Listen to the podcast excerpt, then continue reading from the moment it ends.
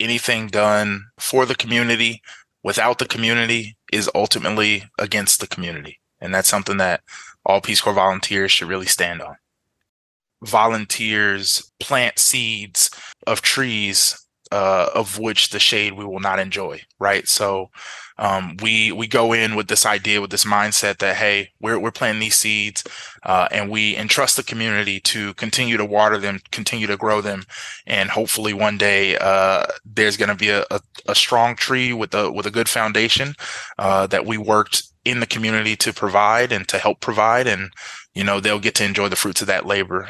Don't personally need to be there for it you know, I think it's just uh, so wonderful that programs like that can can exist with sustainability in mind.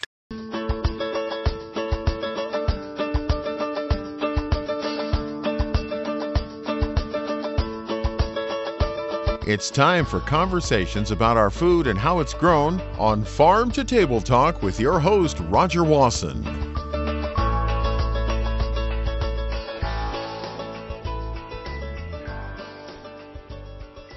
When we talk about reaching out, helping people, people living their dreams, and oftentimes it involves food or agriculture. But I think a common theme is like people pursuing a way that they can envision how they want to engage themselves in their lives. And some of those journeys include people that jump in how they can express themselves. Well, I'm I'm struggling with that a little bit because I got these two guests with me today that are going to help me explain that a little bit more because they found themselves in the Peace Corps and they've had an interesting journey themselves and they're helping other people on interesting journeys. And I know that many of the people that listen to Farm to Table Talk um, will be curious to hear more about it. And every once in a while, I hear from somebody who said, gee, I wish I had done this, or maybe it's too late for me. Maybe I can get involved with the Peace Corps. But I'm happy to welcome Kerry Carmichael and Rashad Thacker to Farm to Table Talk. Gentlemen, thanks for coming in and visiting with us today. Horace, it's great to be here. Thank you so much. Thank you for having us, Roger. Well, let's get started. You know, I think that, first of all, Peace Corps. Which one of you want the honors? I mean, I think most people have heard of Peace Corps. But if somebody just landed here from Mars and, and had never heard of Peace Corps, what's your what's your simple explanation to bring them up to speed of what Peace Corps is? Well, sure. I can go ahead and uh, drop a bit of knowledge if you'd prefer. Sure. Uh, so, Peace Corps is a government funded volunteer organization. Uh, it was started in 1961 by former President John F. Kennedy uh, and has endured for about 62 years now. We're coming up on our 63rd anniversary next week.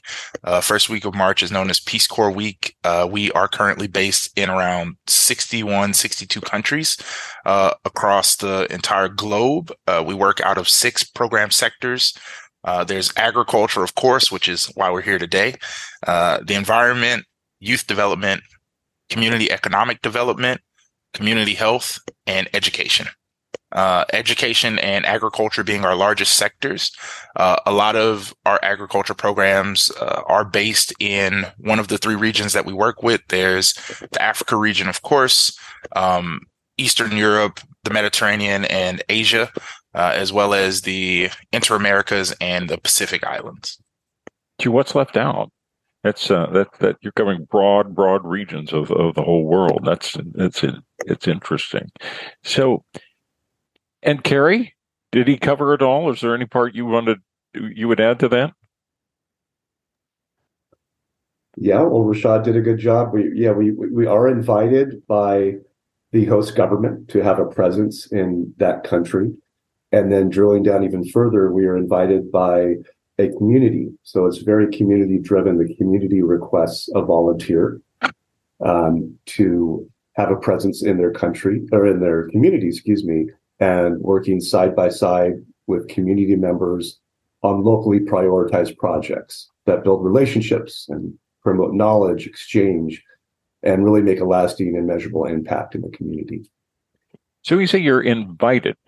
Uh, does that have to be uh, renewed? Like if there's an election or something, can you have can you have people come into leadership in a country and they are more or less um, a fan? of Peace Corps, and can you actually be uninvited at some point in time?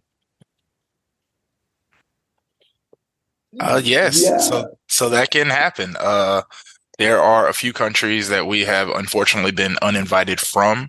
Uh, it, even though we are non-political, uh, politics definitely help to you know make things work a little easier or make things a little bit more challenging.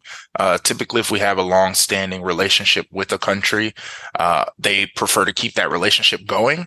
Uh, but in the event that you know maybe policies change or presidencies change or things like that, uh, and they would no longer prefer to have Peace Corps there, uh, we typically leave. So we have to be invited at both the national level by the government, uh, as well as the local level by the communities that we serve in. So if one of the two don't want us there, uh, we we do not go. Yeah, that's fascinating. Well, let's talk a few minutes about each of you. Uh, let me go back to Carrie. Uh, how did you get involved? So, what was your what kind of brought you into Peace Corps in the first place, and then just kind of walk us kind of briefly up through where you are today and what you do in Peace Corps now. But let's start with how you got started. Yeah, I, I think um, you know I grew up in Southern California, and um, I had the great fortune of of uh, being an exchange student. I went to Germany in high school for a summer, and and that experience really opened up my eyes to the the greater world out there and realize that my world was a little um, greater than just that little the little town in Southern California that I lived in. So um, so I kind of had that uh, wanderlust, so to speak, and uh, and um, ingrained in me at a, at a, young age. But I went to UC Santa Barbara, got a degree in environmental biology, and um, I learned about Peace Corps in college. And I think there was a recruiter that made a presentation in one of my classes, and you know, it, it just sounded like an awesome opportunity, a win-win, uh, where I could be able to travel, see the world, um, get to know a community, learn a new language, learn a new culture, and impart some of my knowledge uh, in that community, but then also receiving so much more back. And most volunteers, returned Peace Corps volunteers, will tell you that they were uh, learned a lot more than they were able to give. But that's really the beauty of what Peace Corps is all about. So it's that really that uh, intercultural um, exchange of knowledge and friendship. So, um, so yeah, so I went to uh, Ecuador soon after graduating from UC Santa Barbara and was lucky enough to um, be in the forestry program. And so I did quite a bit of agroforestry uh, and also environmental education during my two years of service. And, you know, really that uh, that experience, that field experience in Peace Corps, that um, that international experience, that opportunity really propelled uh, my career, opened up a lot of doors for me. I've worked internationally in a couple different countries in Latin America, um, and then I went on to to Humboldt State University, now called Cal Poly Humboldt, and received a master's in natural resources. Um, and really, I, I think that most of my educational and professional experience um, up until now has been largely due to that experience that I had in Peace Corps. So um, I've had the great fortune of working, wearing wearing many hats, working with Peace Corps. I worked in Washington D.C. for a few years on the South America desk, and also was invited to return to Ecuador uh, years after I was a volunteer, and I became the program manager for the environment. So I um, managed about 150 volunteers out in the field for a couple of years. And uh, so it was kind of a, a, a, nice circle for me where I started as a volunteer in Ecuador and then I ended up um, managing that same project that I was part of years later. So um, uh, I just wanted to say that Peace Corps, if you if you work as a staff member, uh, you can't make a career out of it. Uh, Peace Corps is an interesting government agency that uh, caps the amount of years that you can work consecutively with the organization. So there's a five year rule. And I think when John F. Kennedy founded Peace Corps, he didn't want, want a bunch of stale bureaucrats running the show. So um, there is a limit of five years that you can work consecutively. So um, you can step out of Peace Corps for a while and come back. Um, so I'm called the retread. I've been around for a few years with Peace Corps, but um, that's been my journey. And I still believe in in the mission of Peace Corps and um, the opportunity it offers Americans of all stripes and um, um, an incredible opportunity. And that's President President Kennedy had a lot of good ideas. And I think that's one of them that we ought to recycle in other agencies Absolutely. too. But uh, have a five year limit will probably change a lot of things at that time. Hey, hey, Rashad, how about your journey? How did how did you get involved? Sure. Well, uh, I grew up in a, a small agricultural town in uh, Roebuck, South Carolina. Uh, very very small place um, in the upstate, and uh, afterwards I ended up going to to college uh, in Charleston, South Carolina. So went to the College of Charleston, um, and from there ended up learning about Peace Corps. I'd never really, you know, been on a plane, been out of the country. Uh, before learning about Peace Corps, I, I was fortunate enough to study abroad. Uh, I got my degrees in art, and so went studied architecture in London and Paris, and you know, had uh, lost all my luggage. You know, and any mishap that could have happened did happen, and I got back from it and thought to myself, man, I would love to do more of that. Uh, you know, just traveling, getting to know other cultures, other countries, and things like that. And so I was able to speak with a recruiter at an event um, about Peace Corps, and I had seen just people that fit my own demographic. Right, there's a young African American man who uh, had recently gotten back from a service in Thailand, and so uh, I thought, you know, if he could do it, uh, why couldn't I? And so ended up applying uh, much at the last minute. As with most things, a bit of a procrastinator. Uh, and so ended up being accepted uh, to a volunteer position in Peru. So second time on a plane, ended up leaving the country for about two years and some change, um, where I worked as a youth development volunteer in Peru. Um, and I actually worked, funnily enough, with an agricultural high school uh, in a small town called Jayanca uh, in the northern coast of Peru. So went and did that and um, for about two years and some change and came back to the States, ended up uh, working for the agency after about a year of being back, trying other jobs that just didn't fit too well. And I thought to myself, you know what? Uh, like Carrie mentioned, that that mission of Peace Corps uh, still resonated very heavily with me, and it still does today. Uh, and so I, I thought, why not get out and try to, you know, be that change uh, you want to see in the world to to not be so cliche. And so uh, I've been with the agency now for about three and a half years, uh, coming up on four in September. Uh, so it's it's been a wonderful journey. I've been so happy to have people go overseas uh, and you know bring up new training classes of volunteers and and just connect with people across the board and kind of bring the whole thing back full circle.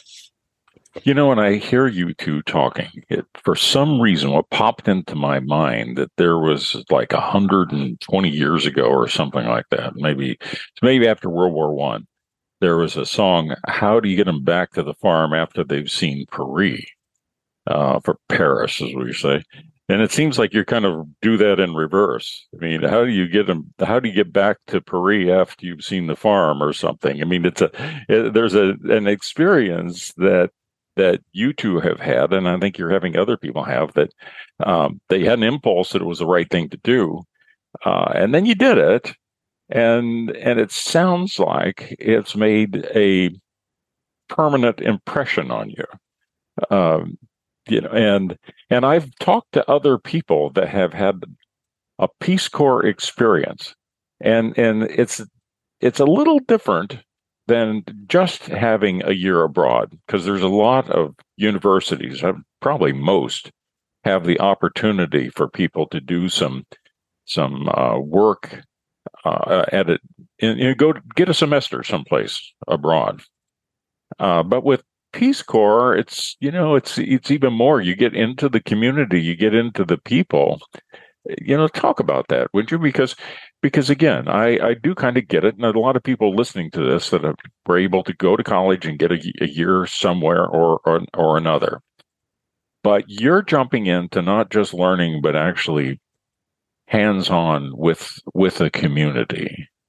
Um and, and i would imagine that comes up when you're recruiting that that some people are saying I've got an itch I can't scratch, or or like like you were saying, Rashad, I had an experience going overseas and and you decided you wanted to do some some more of that, and you, just you plunge in. Um, so how do you articulate that when you're trying to to meet the needs of some others that are thinking that you know what maybe I want to go what you did. I'm feeling something. Uh, do you find you're able to bring that some empathy to those conversations because been there, done that? Either one of you. Okay, I think we'll get let Rashad start off on that. Sure thing. Uh, I'll I'll start us off. So, um, yeah, I think uh, emphatically yes, right? I think empathy makes the world go round, and so the number one question I get uh, at recruitment events uh, when I was a two year recruiter, and now even as as a Peace Corps response volunteer is uh, or a recruiter is what is it like? You know, uh, what is service like? What is my day to day going to look like? Uh, you know, how does the job look? You know, what am I going to be doing? And so being able to connect, uh, to people in that way and tell them, you know, me personally, this is what I did as a volunteer in Peru. Every volunteer service is going to look different, but understanding that, hey, I've been through this and I can talk you through this, I can walk you through this uh, if need be, and really being there for them uh, really helps us to connect people. Uh, in that way, when they're looking for service, I I believe uh, that to be a Peace Corps volunteer, you have to have a little bit of an adventurous spirit uh, you want to get out. You want to see what the world has to offer, and you want to give something back. Uh, hopefully, more so than you take from it. And uh, I think connecting with those people and finding those people uh, has really been a joy of the work, uh, and I I really love doing it. How about you, Carrie? You you find sometimes you're sitting across the table from somebody, or you're on a Zoom like we're on today, and you catch that spark in their eye that they're going to say, and do you ever find yourself feeling, hey, I, I know that feeling. I've had that feeling before, and here's how it worked out for me?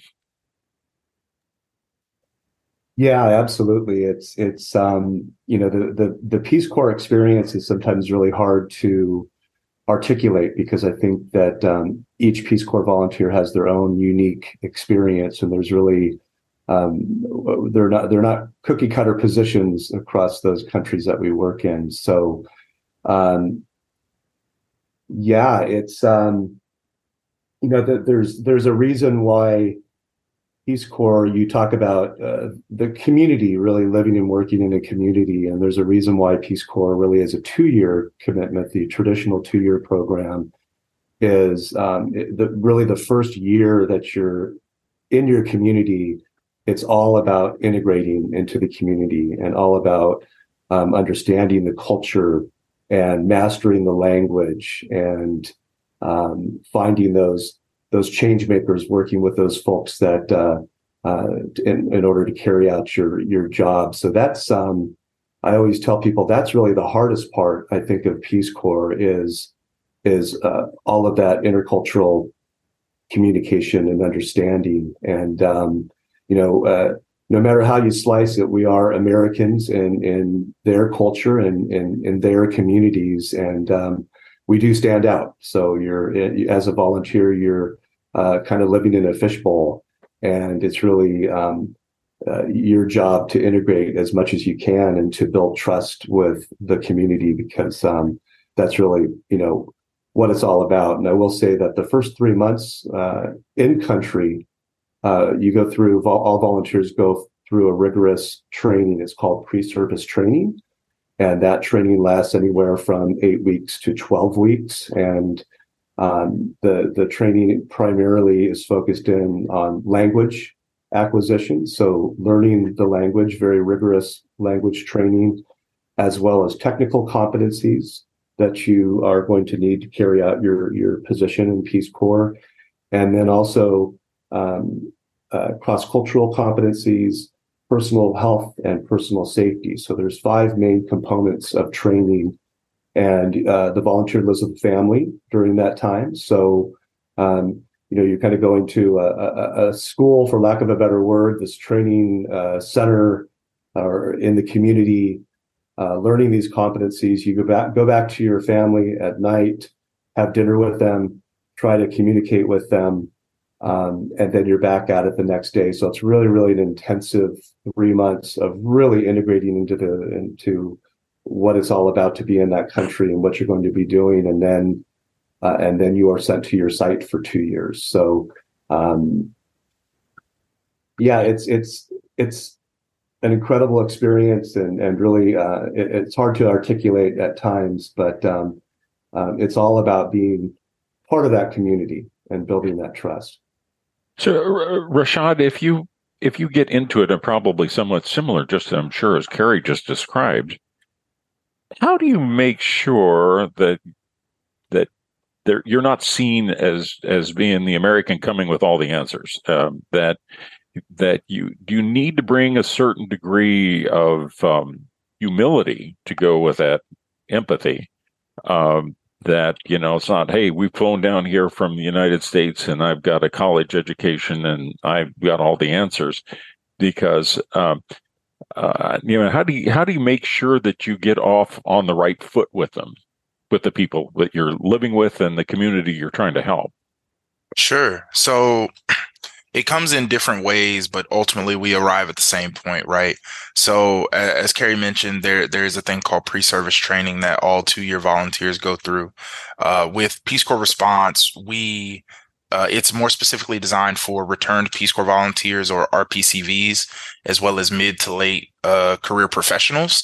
And so there is no upper age limit in Peace Corps. I believe the oldest volunteer got back when they're around uh, 86 or something like that. Um, so there's there's always time to to reinvent yourself, to go and to, to volunteer time and do something new. But I think when looking at humility, uh, those trainings uh, that we get in pre-service training uh, really have a lot to do with like the dive logic model, right? Where you uh, try to, you know, understand and have this empathetic viewpoint of another community, of another culture. Uh, when you get there, right? Uh, I think a lot of us come into places with preconceived notions.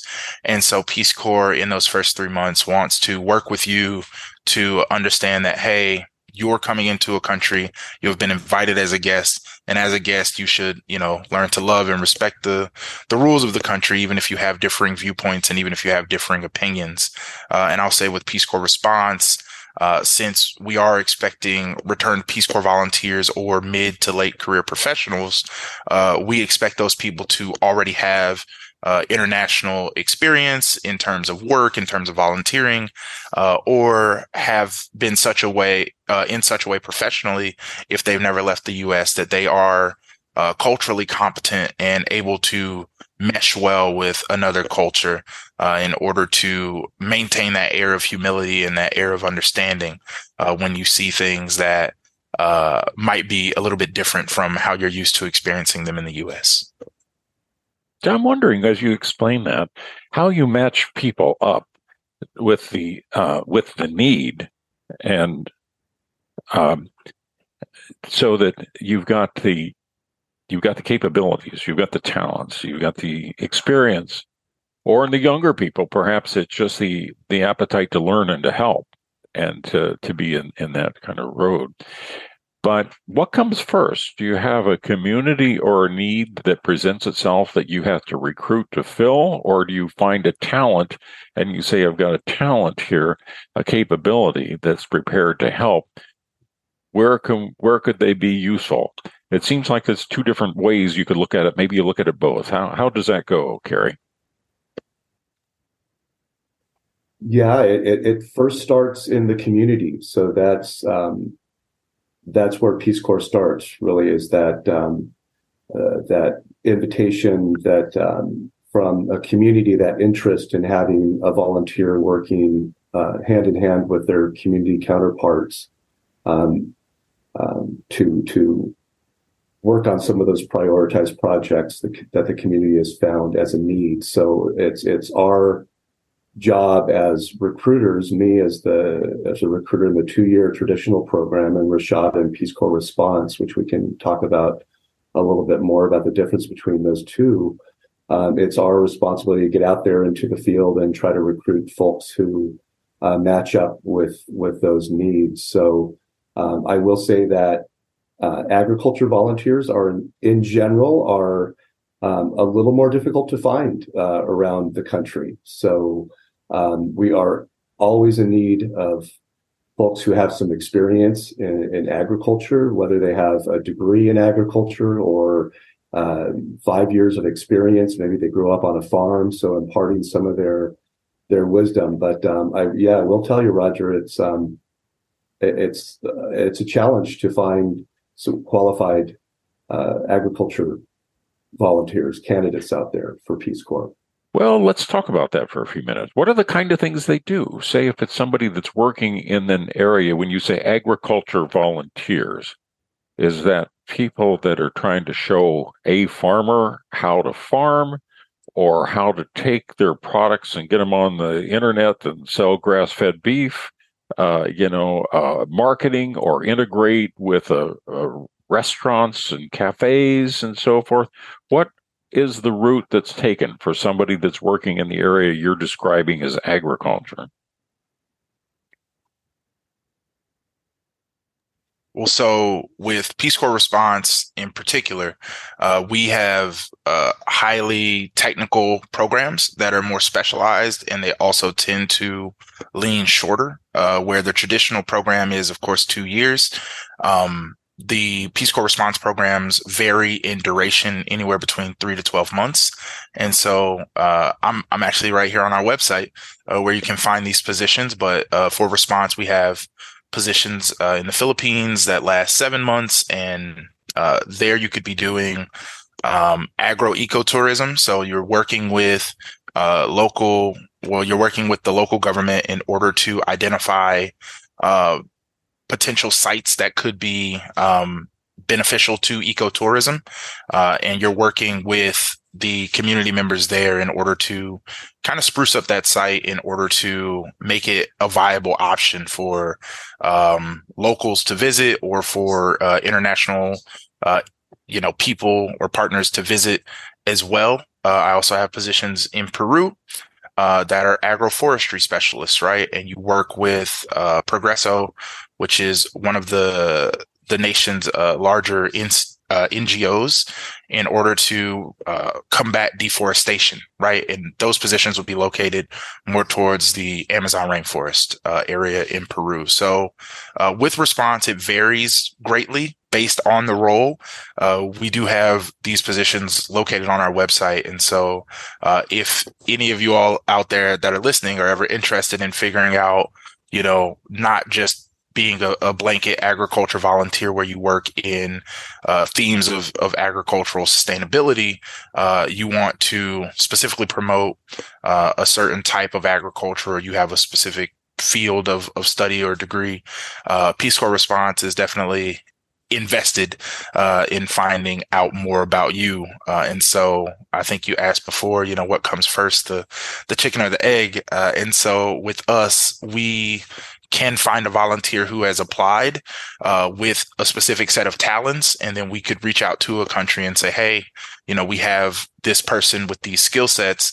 Um, would you be interested, or do you believe that there's a partner that would be interested in working with someone with this skill set?" Uh, for us, positions usually uh, take about a year and some change to get uh, created uh, to go through all of the, the fact checking and processes, connecting with community partners, recruiting, and then ultimately identifying and going through clearances uh, that Peace Corps puts in place.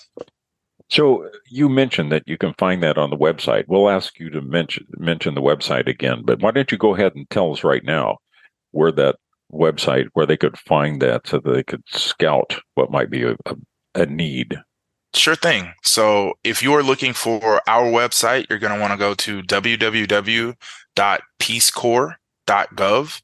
Uh, and from there, uh, we have a section right on the front page that says volunteer. Uh, it says, is Peace Corps right for me? And you can choose between our traditional two year uh, program, that's the Peace Corps volunteer program, or our response program, uh, which simply states Peace Corps response. So the response program, does that typically have people that have been maybe retired recently or what's uh, what do they look like the the folks that get involved with that Sure. So I'll say actually the median age of a response volunteer is around 40. Um, oh. so yeah, maybe, maybe not retiring at all. Maybe they're interested in, uh, taking a, a year, taking a sabbatical, something like that.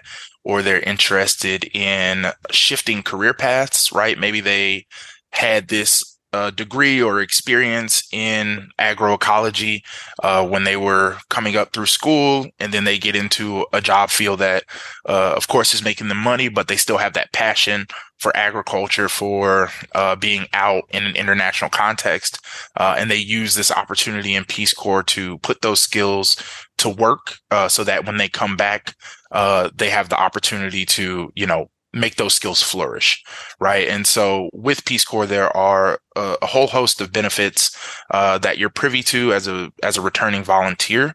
Uh, one of which being non-competitive eligibility or NCE. And so the way that I like to describe this personally is is like a, a governmental fast pass. Uh, it helps you kind of get to the front of the line uh, in the government hiring process. It's personally how I was able to get uh, a hold of this job, and I'm, I'm grateful for it. And I know a lot of people, uh, but it's not just with Peace Corps, right? I know a lot of people have used it to work for other governmental organizations. So people from my uh, cohort uh, is what we call them, um, have gone on to work for NASA uh, as environmental uh, workers, have gone on to work for USDA um, as agricultural specialists, uh, and even gone on to work for EPA and, and other things like that if they're interested in uh, putting those agricultural skills to use for the U.S. government. Well, and I think you mentioned earlier that you, your oldest uh, was 86 years old, so somewhere between 40 and 86, which I wouldn't be admitting too much to say I lie in the middle there somewhere between uh, not not the high one, not the low one any longer as well. Terry, the traditional program takes what uh, two years that you make a, a commitment for. That's right. The traditional program is two years. It's actually two years and three more months with the pre-service training included in country. So, to the age of people that apply for that, that they tend to be younger than the than the they're around forty that Rashad was mentioning.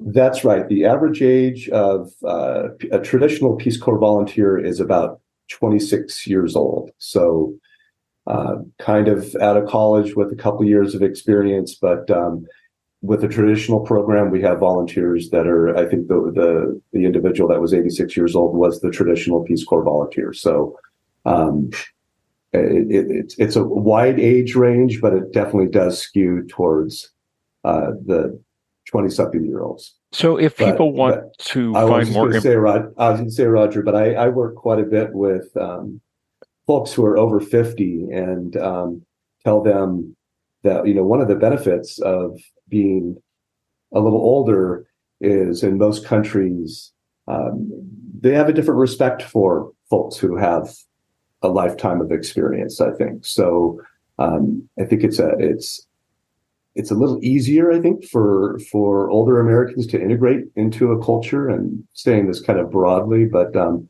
that's kind of my sales pitch for for older folks to uh, get into peace corps. It's um, um, it, it's it's a, a little easier to integrate and they have a, a, lifetime of experience to share their knowledge with the community so. You know i think you both are talking about um, importance of social skills too. I mean you have empathy you have humility you have you've learned the cultures you're learning how to to to work with people and maybe you have a great deal of experience that you can that you can bring a specialized focused experience um, at what stage do you also have to have a strong back? Uh, because uh, if you get in an area, say you're helping a farming or program or something like that, do you have to be willing to put on your put on your boots and roll up your sleeves and sometimes you know pull weeds or hoe or you know or or take the cattle out to the pasture? Uh, yeah, I'll say I'll say yes. Right, we uh, in our application, I believe, you know, as a standard with most things, you, you have to be able to lift 50 pounds and, you know, walk for a set amount of time uh, in order to, to be a volunteer. But we do work to accommodate uh, you know, most people on a case by case basis, right? So that would be something uh, our medical team would decide uh, when you're filling out our application. You usually do a thing called a health history form, and that'll let us know uh, which countries you're, you know, medically eligible to apply for, uh, and for and then from there you're able to say, okay, this country could support me medically if maybe um, uh, I am disabled, or maybe if I have a moving impairment or something like that, uh, the country is going to be a little bit more kind to me uh, in that regard. And so uh, that's that's kind of how we work with people who maybe have a different, uh, you know, different who are differently abled uh, in that way. That's it. It's really interesting. So, what's involved if you you know you apply you see a need you have an interest you've reached all of those things that some of the considerations would be is there any compensation is there any cost to me uh, uh who's going to pay my rent uh, what do i how do i go about food i mean if i sign up for two years or the shorter duty do i have to deplete my personal resources to subsidize my being there or uh, is there enough enough compensation or, or, reimbursements that you come back at least uh, neutral, if not rich, in uh, financial ways? It's a big question. I don't know, Carrie. Can you tackle that one? Yeah, uh, I think most most people think that uh, because we have volunteer attached to it, there's um, uh, there's no type of money involved but there um, there is there are quite a bit of uh, financial benefits for the two year program as well as response. Where I think we're about the same, but Rashad can speak after me. But um, uh, round trip air transportation is provided. Um, each volunteer gets what we call a living allowance. So it's a monthly stipend. Uh, it depends uh, how much that stipend is depends on exactly what country you live in, maybe um, if you live in a rural part of the country or more more urban, that that uh, that amount varies. Um, but that living allowance is should be enough for you to live, to pay for your rent, to pay for your bills, to pay for your food, your cell phone bill, perhaps. So all those expenses that you have here in the U.S., those expenses are are paid for in Peace Corps with that living allowance. So um, you're not going to become wealthy with that living allowance. Um, uh, you're not going to be living uh, up on up on a hill in a palace, but the idea is to live at the level of the community, uh, living and working with that community. So um, that's one financial benefit is that monthly living allowance. We have great um, medical dental coverage while you're in Peace Corps. We have great Peace Corps medical officers uh, available in each country. Um, and then a really nice perk when you get back uh, from your service after two years and three months, you have a bank account in your name of over $10,000 pre tax. That's called a readjustment allowance. So every month that you accrue that you work as a Peace Corps volunteer, uh, a certain pot of money gets put into an account in the US. And when you get back, you have about $10,000. So um, it's nice to be able to have that little chunk of change to um, to uh, integrate back into life in the U.S. So uh, those are some of the financial benefits. We have a really, really robust graduate school fellows program. It's called the Coverdell Fellows Program. Uh, there are over 100 institutions, 100 universities around the country with over 200 graduate fellowship programs, graduate programs, master's, PhD programs. And these are fellowships only for returned Peace Corps volunteers. So um, it's a wonderful program, the Coverdell Fellows Program, um, anywhere from 25% tuition reimbursement to full ride scholarship. So a lot of Peace Corps volunteers take advantage of this program after they get back after their service. So, you know, most Peace Corps volunteers get that undergraduate degree, go to Peace Corps, get some great field experience, learn a new language, uh, learn a new culture, and then ready to come back to the US and continue on in their education. So that's a really great benefit. It's a lifetime eligibility. Um, so a lot of volunteers take advantage of that program. Boy, I had never then, heard of that. That's yeah. that sounds that sounds really really good. And on top of everything, uh, you're you're able to sustain yourself in, in, in the communities you're in, and then to come back and have money in the bank. I mean, the fact is that an awful lot of people today uh, have to end up being you know paycheck to paycheck, and so try as they might, uh, saving anything these days are, are difficult. And come back from that and have that educational opportunity and have some money in the, in the bank and have the richness that comes from those experiences I think you'd have people beating the door down. Now, maybe we're, not. We're ready maybe. to sign you up, Roger. Uh, well, you know what? I'm about ready. Uh, uh, I'm I'm in I'm intrigued, and if I were considering signing up, uh, you're answering an awful lot of uh, a lot of the questions. The challenge that that that appears to me because you've touched on an awful lot of things why this would make sense, and in fact, let me come back and summarize why I think this may be of interest to many people that listen to Farm to Table Talk is that I have listeners all over the world who would like to do something that's connected with food and agriculture and helping other people. So we have people that work on community gardens. We have people that are working on trying to get their own farms going, but they can't afford to have land, They want to get experience. Have people that want to be outdoors. All of them love eating and love to eat food that they know the story. You know, I'd like to know the story about what we might have you send back from Ecuador, uh, you know, or northern Peru or some other areas and and so I think we have lots and lots of listeners that think that's intriguing. One of the things that would trip up many is that their ability to get away. So if you are young, you don't have a family yet, uh, you know, it would seem like it's sort of like you had, Rashad, that you thought, well, you know, I had this year abroad experience uh, the world is a bigger place. I want to have some more of those kind of experiences.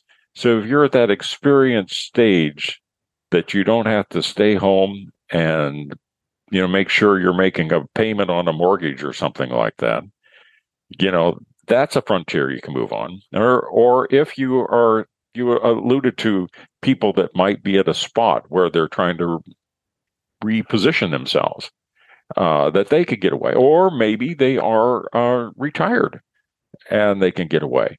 But if you have, uh, well, first of all, let's say if you have family, let alone pets and all the other obligations that come with it, you don't take family with you or, uh, or or, a spouse or a special person or something isn't that right you're you are committing to go off on your own alone somewhere which eliminates many people from considering it i would think Right. So you're you're close to being right, but you're almost not there yet. So what I'll say with that is we do allow spouses uh, to work with you as Peace Corps volunteers as well. Um, I know quite a few people who have gone into Peace Corps uh, as a couple uh, maintain that relationship through service. Service made it uh, stronger than it ever could have been, and then they come out and you know proceed to have a family, still work and live together, and and do all that kind of stuff. So if you have similar skill sets or even differing skill sets, uh, just depending on the country that you're placed in, um, you know there we're able to kind of figure out which programs will be applicable to each partner uh, when deciding for Peace Corps, right? When deciding to go into Peace Corps service. Um, I would say looking into someone who maybe has children or things like that, it becomes a bit more difficult, right? Uh, as someone with children, you would need to maybe find a guardian for um, for your your child um, for the duration of Peace Corps service, and I think this is when Peace Corps response really uh, shines, right?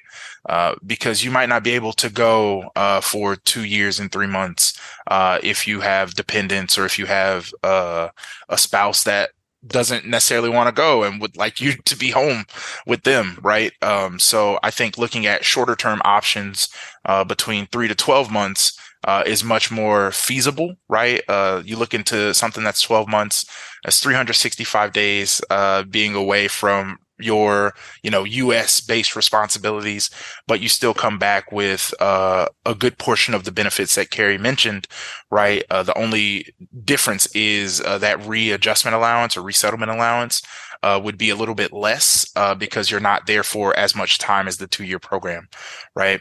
Um, so I think considering shorter service or shorter term services uh, as somebody who maybe has, you know, a life in the US to get back to or responsibilities to get back to uh, is definitely something to consider. Uh, you're also able to take that readjustment allowance and put it uh, in part towards bills that you might have in the U.S. accruing, right? So if you have a mortgage or if you have something, you are able to take fractions of that uh, resettlement allowance that you are being given by Peace Corps uh, in order to pay that um, down during your service, right?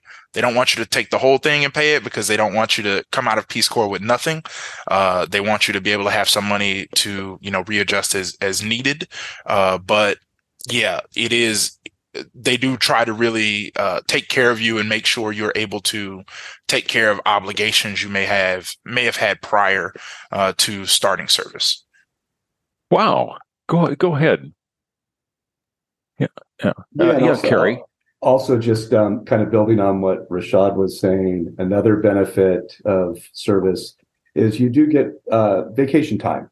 So you accrue two days of vacation time for every month uh, you serve as a Peace Corps volunteer. So uh, those days accumulate, and you can do what you want to do with those vacation days. Some folks tend uh, might want to stay in country and travel in their, their country of service.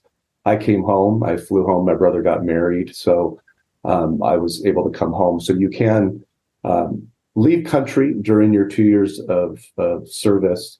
Um, that that expense is out of your own pocket, of course, if you'd like to travel, but you do get those vacation days. So I just wanted to throw that in there as well. Man, I can think of several people that are listening to my program that are thinking right now, gee, I might want to pursue this.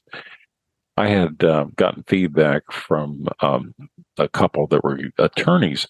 It turned out they were uh, they had little kids and they were traveling and they were listening to my podcast. And then I heard back from them and they said they were both ready to quit being attorneys and and uh, and and and go pursue trying to get something going like a small farm somewhere. Or why are people that just admire folks that are getting community gardens and and going or uh, direct sales and things like that and say i wish i could do it. And usually when they slow down is that you know just the kind of like fear can we um, can we survive on what it would take? You know it's it's because oftentimes to make these choices uh, people end up having to sacrifice income and have to you know risk uh, a, a lot of other things to be able to make that change but what strikes me is as you're describing this is that this kind of commitment it's sort of like um, taking time off, like pass, you don't pass in the yellow. I mean, it's like you can kind of go do this, but you're not necessarily losing ground. You come back again. It's it's a little different, but it just is, an, is another way for people that are coming to the conclusion that they're not especially happy with what their current situation is, and that there may be more satisfactions or experiences that they can get without putting themselves into debt or without uh, some of the other sacrifices that I think some people might assume come with a Peace Corps commitment. So, what we need to do is take a farm to table podcast and join you at the table when you're trying to talk to some people that say, gee, I'm thinking about making the plunge. Uh, you're doing a good job of painting that picture right now, but I sure would like to view this sometime. Maybe maybe come back sometime. We'll recruit someone online. Although we're kind of doing it right now. Somebody's listening that's going to want to contact Peace Corps. I think. Let's do an, another um, uh, plug. I think for the for the website, Carrie. Yeah, I would love to plug the two year program a little bit more. We have some wonderful positions that are on the website right now, and and the two year traditional program in the agriculture sector has uh, quite an interesting mix of available opportunities that are on the website right now. And, and I will say that uh, we load new programs quarterly. We have quarterly deadlines throughout the year. So there's not one fixed application deadline. So if you look at the website right now, it's going to look a lot different in a couple months because new positions will be on the website. But um, we have a really interesting program right now uh, in Paraguay, uh, an agriculture sciences promoter that's on the website. And this position is mainly for uh, folks who are going to be working um, building that pipeline of small producers in Paraguay, uh, students co-facilitating classes in agricultural schools um, in topics such as gardens, field crops, soil recuperation, um, building extension skills with students outside of the school. So that's um, the program in Paraguay. We also have an interesting program in Zambia, uh, rural aquaculture promoter. Um, so, working with the Zambia Department of Fisheries to improve nutrition and rural livelihoods through fish farming. So, um, those are two interesting programs that are kind of out of the the regular uh, what we uh, think of as sustainable agriculture, but we have uh, great uh, programs, rural agricultural extension agent in Senegal, a sustainable agricultural facilitator in Jamaica. So um, lots of interesting positions, and they are all on the website, peacecorps.gov. Don't forget the S at the end of the Corps. People forget that. Um, and then you can check out volunteer openings under the traditional two year program or Peace Corps response. To Rashad, in the area that you've been paying attention to, uh, could you give us an example of some of the positions that might be available for those that are looking for the, the shorter term commitment? Of course. Uh, so with the shorter term commitment in a Peace Corps response, uh, I'm looking, we have currently 32 environmental positions online and five specific agricultural positions. Uh, some of those tend to blend into one another. Uh, so there are things as dual positions, right? Like here we have a position for Panama uh, that's expecting to leave in June uh, of this year, uh, called an aquaculture marketing and commercialization specialist. And so that's going to be a bit of agriculture. That's going to be a bit of uh, community economic development all mixed together. So you'll probably need to have some kind of marketing skills, some kind of farming or fish farming skills, right? Uh, like the program Carrie mentioned in Zambia. Uh, and then you'll need a Spanish language requirement, right? So uh, certain countries, um, especially in like South America, uh, will have a Spanish language requirement. Some countries I know in Africa, uh, for the two year program, uh, will have a, a, French language requirement. And so what we typically require is, uh, at least in response, uh, is going to be a little bit higher than it is for the two year program because we expect you to kind of hit the ground running. Uh, but in response, you'll need uh, at least uh, an intermediate mid to advanced low level uh, of the language. Uh, you'll have to check each particular posting uh, to see what's necessary there. But like I mentioned earlier, uh, the aquaculture position in Panama, agro business incubator coordinator in Panama as well. Um, there's an agroforestry specialist in Peru uh, which is where I served. Great, great country. Uh, shameless pl- plug right there. Uh, and then in the Philippines, we have two positions: uh, another agricultural specialist position uh, and an agro ecotourism program development specialist. And so, the thing to note about the Philippines is those positions are uh, seven-month positions. So one of them is ag- education and agriculture combined, and of course, the agro ecotourism is agriculture and community economic development combined. So really keeping a lookout for for those things uh, and just seeing what uh, mix mixes they have uh, in terms of duration, in terms of positions available, uh, as well as in term of departure date. Uh, for Peace Corps response, uh, our programs, much like the two-year program, is located on a rolling basis. And so, if you see a position that's scheduled to leave in August of this year or in June of this year, you know, don't fret. Don't think it's it's too late to apply. Um, those positions will roll around uh, at another interval. And so we just encourage you, encourage you, encourage you to keep checking back uh, on the website for new and exciting positions. Boy, I tell you, it's very, very interesting. I have one other question. Some people are going to be wondering: Is there any place you go that you can get by with English, or is is, is language pretty much required everywhere? Uh, yeah, so I'll I'll say uh, a lot of countries, especially in Peace Corps response, uh, there is no language requirement, right? Uh, a lot of the official business languages are going to be English uh, in terms of Peace Corps response because you will be working at these high uh, NGO or governmental levels. typically, the people there are expected to know English, and they work with you uh, with English. Uh, when you get to Latin America or South America, a lot of times there are language requirements because that is how uh, business is done in the country in their their native language. Boy, then, I tell you, this is this has been an interesting conversation. I have to add one more thing. I talked to a lot of people, and I've talked to many people over the years that had Peace Corps experience I haven't talked to a single one that regretted it. On the other hand, I often run into people that say, my job sucks. Uh, I'm on a dead end street. I gotta, I gotta start over. I don't like what I'm doing. And the, you know, they see the grass is greener. And, and so, you know, I think some of those, some of those people say, wait a minute, there's, when have you run into somebody that said, I wish I had not been in Peace Corps.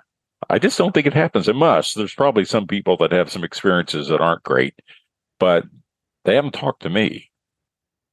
What do you guys think about that? Yeah, sure. So, uh, as with anything, right? I'm sure there are people who love their job. There are people who hate their job or maybe greatly dislike it. Um, if hate is too strong of a word, uh, I think in Peace Corps or in Peace Corps in general, uh, there are volunteers who really meld with uh, their experience, who meld with the mission, uh, and ultimately, a lot of those people are people who come back to the agency and, and want to better it in a way. Uh, they want to, like I mentioned earlier, be that change uh, that they want to see in some capacity. Uh, if they had issue uh, with the program or with their personal experience, then you know maybe working for the agency is a way to kind of work towards changing that experience for other people. Uh, I will say a majority of people do really greatly uh, enjoy their Peace Corps experience. I know I personally loved mine and uh, even the people in my cohort in my group in Peru who had tough days, uh, overall looking back at it, uh, really were grateful for the time and the experience that they had. Uh, I think the journey uh, is is one of the most important parts. Uh, there was there's an old you know marketing campaign I think that people uh, still say quite a lot in Peace Corps uh, that it is the toughest job you'll ever love, right? And so there are days where Peace Corps is definitely going to test you, right? Just like there are days uh, in the U.S. or wherever you may be where you have a job that you know it's really, really grinding on your nerves, and you're really like, oh man, I wish I could go and live on an island somewhere and just you know sip mojitos or, or do whatever. Uh, but Peace Corps challenges you in such a way that I believe if you rise to that occasion, uh, you'll be greatly rewarded for it, uh, and the work that you do with others uh, will be greatly benefited from you uh, rising past uh, the the limitations that you thought you had. Well, we just about covered everything, but I, I just thought of something else. I think you mentioned you often they often find somebody they can that you place them with, they live with. So they are they um, do they live in somebody's home? Do they where someone has a room in the home? And if they do that, are they preparing the meals that you that you consume so you're eating with a family and so forth? Because like I mentioned, of the people that listen to Farm to Table Talk, some of their connections is that they just eat, that they care about food, and they care about how food is produced and so forth. So even if they may not necessarily see themselves there, one of the high priorities would be, gee, where do you eat? Do you go to the, the, the local restaurant or is a, is a family fixing a meal for you every day that you sit down with them? So how does this eating part go? Yeah, that's a great question.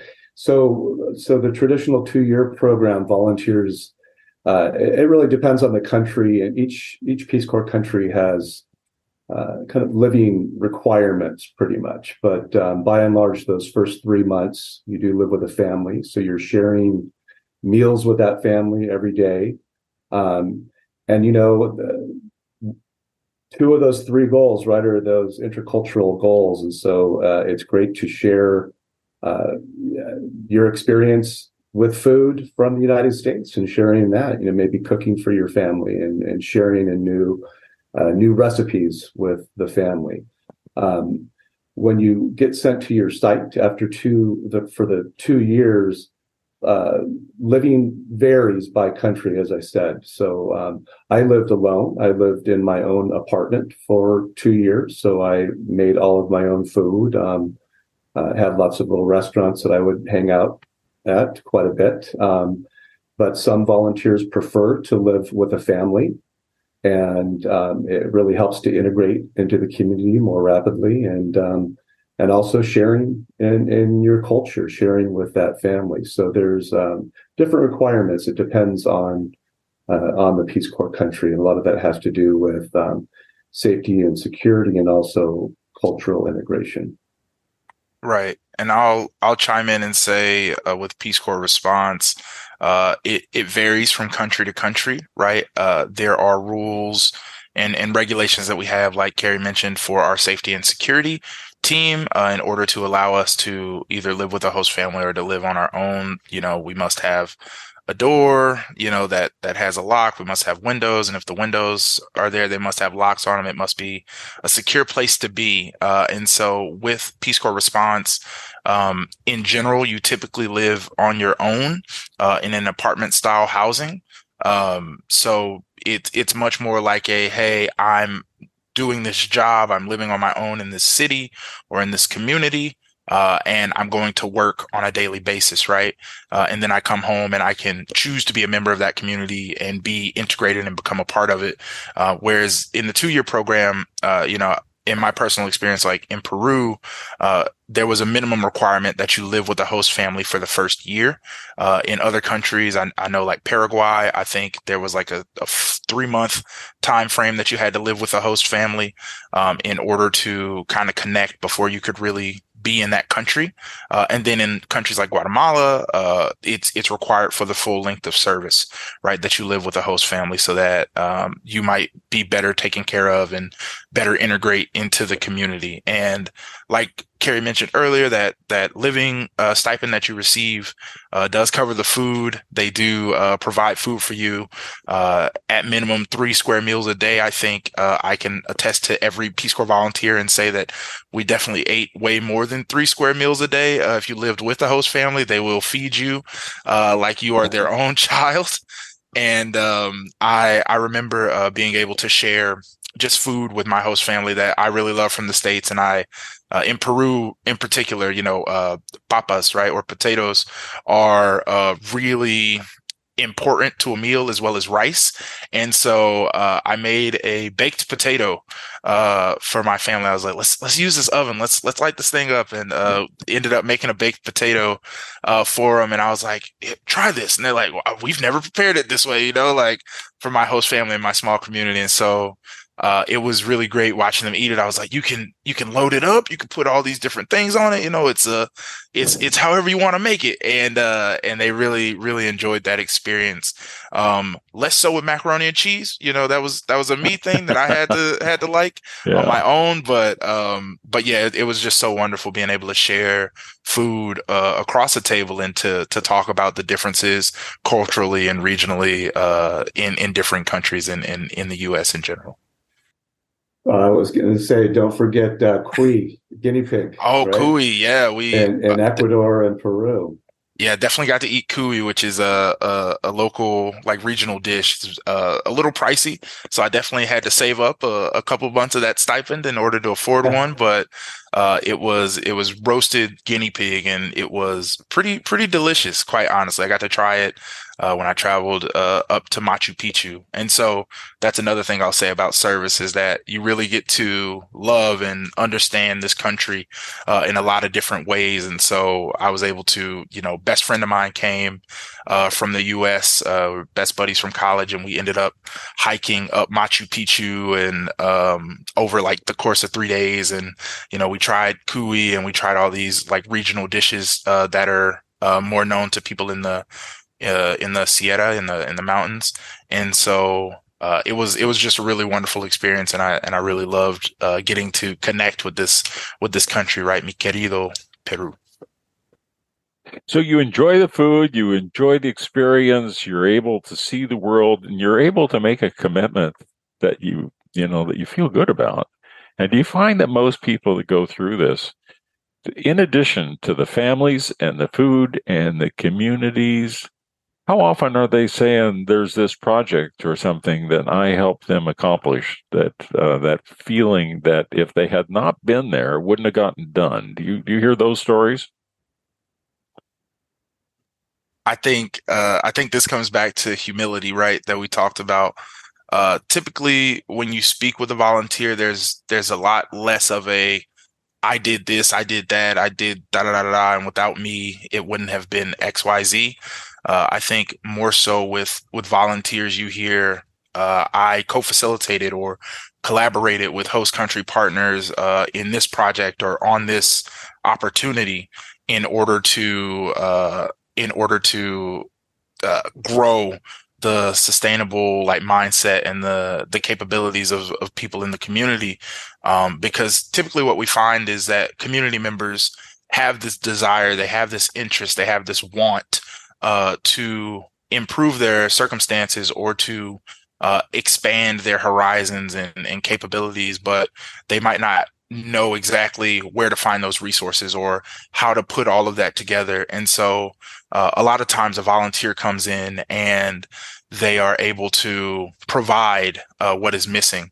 Uh, there's a there's a really great uh, saying, uh, and I think it, it should apply to a, a lot more Peace Corps services if it doesn't already. And it's essentially that volunteers uh, plant seeds uh, of trees uh, of which the shade we will not enjoy, right? So um, we we go in with this idea, with this mindset that hey, we're we're planting these seeds, uh, and we entrust the community to continue to water them, continue to grow them, and hopefully one day uh, there's going to be a, a, a, strong tree with a with a good foundation uh, that we worked in the community to provide and to help provide, and you know they'll get to enjoy the fruits of that labor. I don't personally need to be there for it, um, but you know I think it's just uh, so wonderful that uh, programs like that can can exist with sustainability in mind. I love that, Carrie. What do you think of that? I was just going to say that was a, a, a mic drop moment there, Rashad. There with that uh, metaphor of the tree mic, shade. Mic like drop in, indeed. In fact, I think I'll probably put that as the very front piece to this this conversation too. what a great conversation! I really uh, admire what you've done. I think that many of my listeners will be envious. And before we wrap up, just one final thing: is there anything in particular that we've left out, Carrie or Rashad, that you think we should be sure to share with folks? Um, sure. Um, reaching out or going through the website to look at positions is great.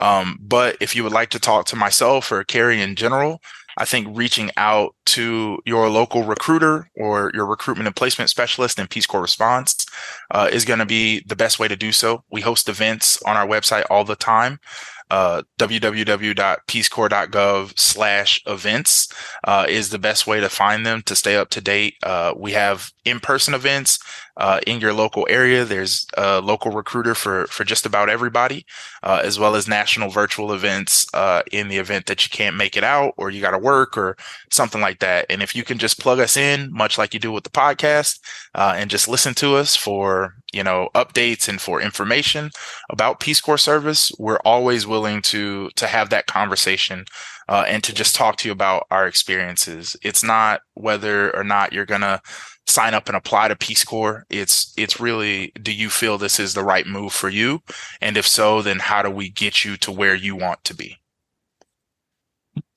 And Carrie, we're in the same state, so um, keep me posted if there's something going on in Northern California. And, in fact, if I can help you set something up in Sacramento sometime, we'd be be glad to.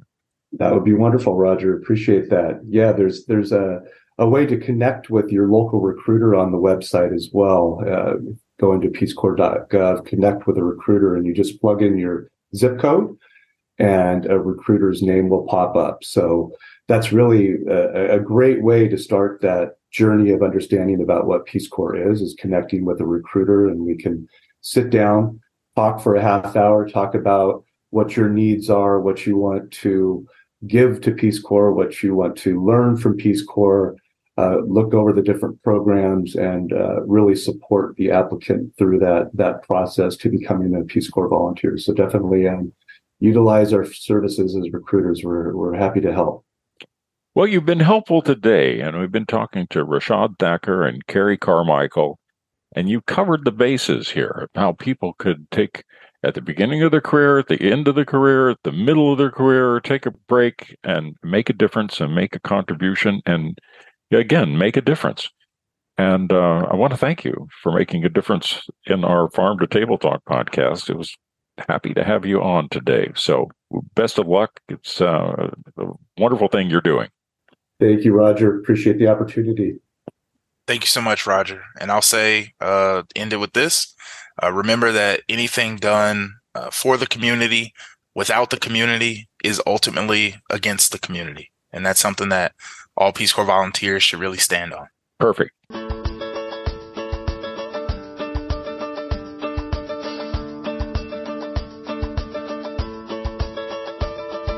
You've been listening to Farm to Table Talk with your host, Roger Wasson.